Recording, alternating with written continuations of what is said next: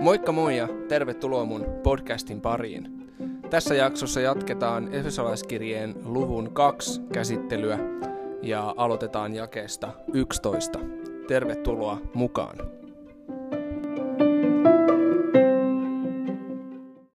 Efesolaiskirjeen toinen luku ja jakeesta 11 jakeeseen 22.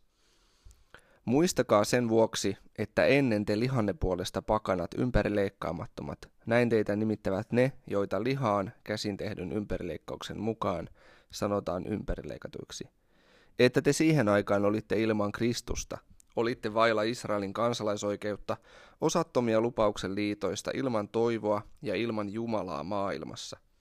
Mutta nyt Kristuksessa Jeesuksessa olette te, jotka ennen olitte kaukana, päässeet lähelle Kristuksen veressä. Hän on meidän rauhamme.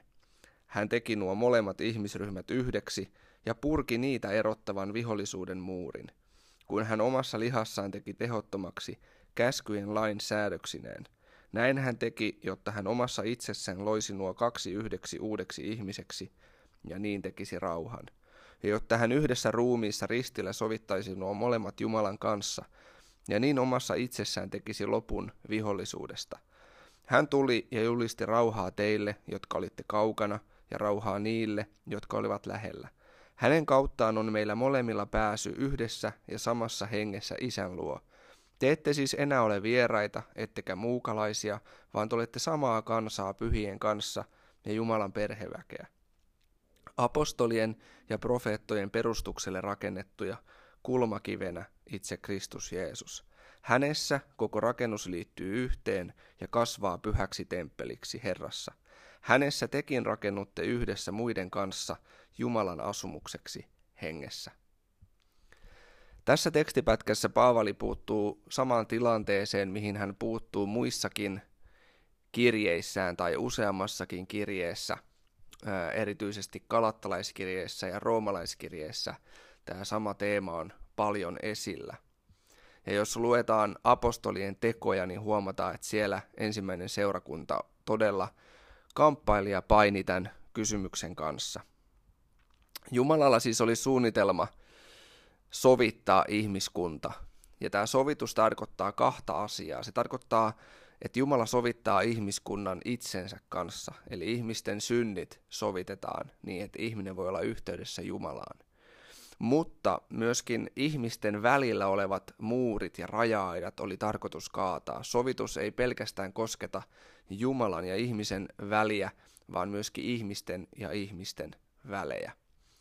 Ja nyt ensimmäinen tällainen iso muuri, minkä Jumala halusi kaataa ja murtaa Jeesuksen sovituksen kautta, oli muuri pakanoiden ja juutalaisten välillä.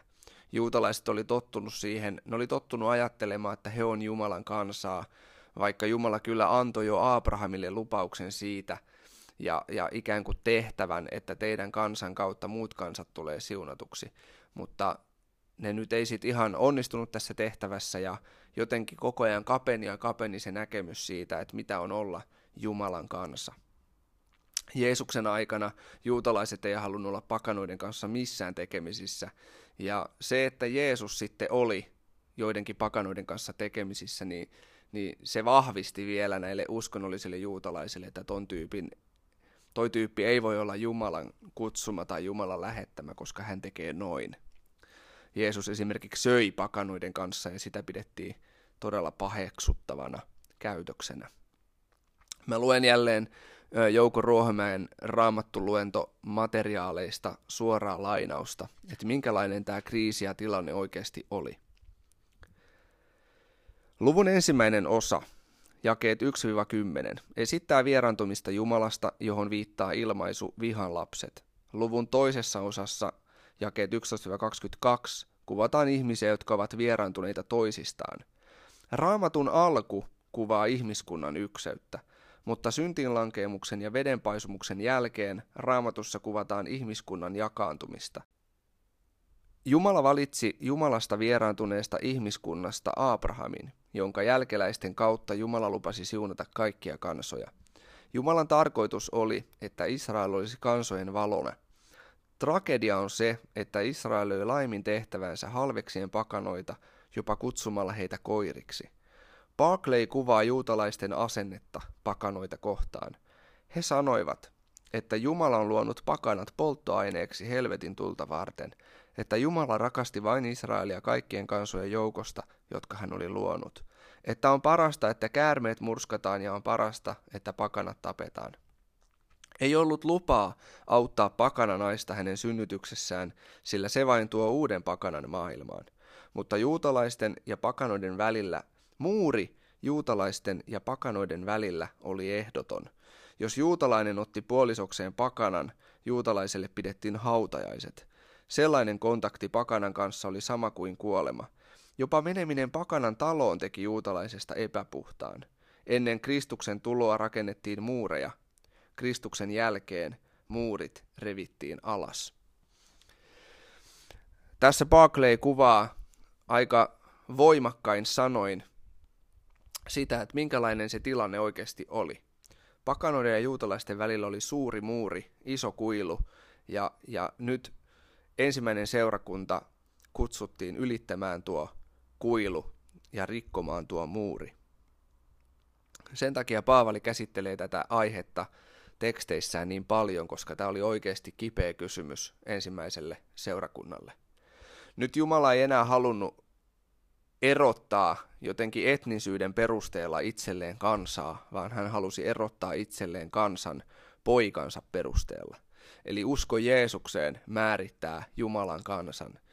Se tehtävä, mikä Jumalan kansalle on ollut alusta alkaen, Abrahamin kutsusta alkaen. Se sama kutsu on edelleen voimassa, mutta nyt Jumalan kansa on määritelty uudella tavalla. Jumalan kansa on määritelty suhteessa Jeesukseen.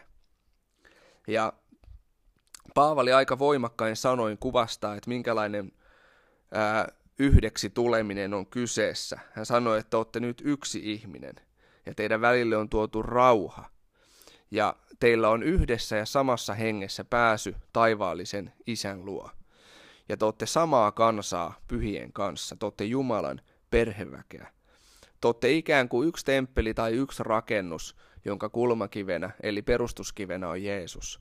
Eli ei enää ole tällaista jakaantumisen aikaa, vaan on yhteyden aika.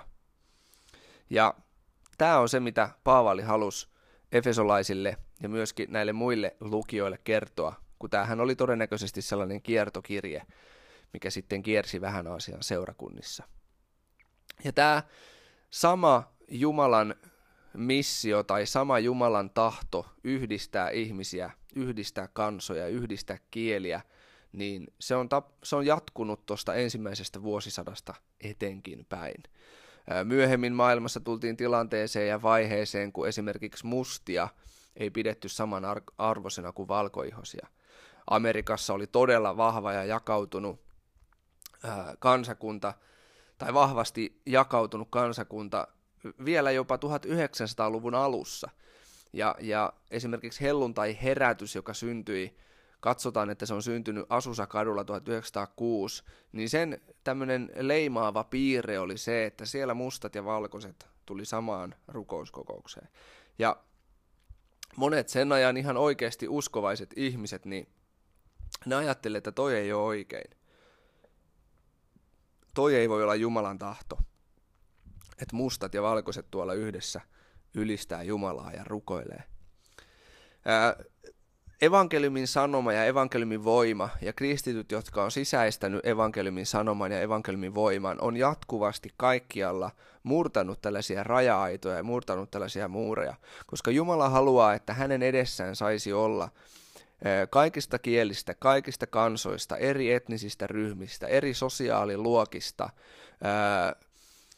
ihan siis kaikista mahdollisista enemmistöistä ja vähemmistöistä joukkoja hänen edessään, ylistämässä häntä, rukoilemassa häntä, palvelemassa toinen toisiaan. Tämä on ollut Jumalan sydämen syke alusta alkaen ja se on Jumalan sydämen syke tänäänkin. Valitettavasti ja ikävä kyllä Jumalan omat ei ole aina tätä nähnyt tai ymmärtänyt, vaan ovat jopa toimineet päinvastoin. Mutta tämä ei ole Jumalasta eikä Jumalan tahdon mukasta, vaan hän haluaa yhdistää ihmisiä. Hän haluaa rakentaa suhteita. Hän haluaa rakentaa yhteyttä. Saako nämä sanat ja tämä viesti, kannattaa vaikka lukea vielä uudestaan toi Efesolaiskirjeen luku 2, niin saako nämä sanat ja tämä viesti jotenkin mennä syvälle sun sydämeen, että sä voisit olla yhteyden rakentaja, siltojen rakentaja, enemmän kuin muurien rakentaja.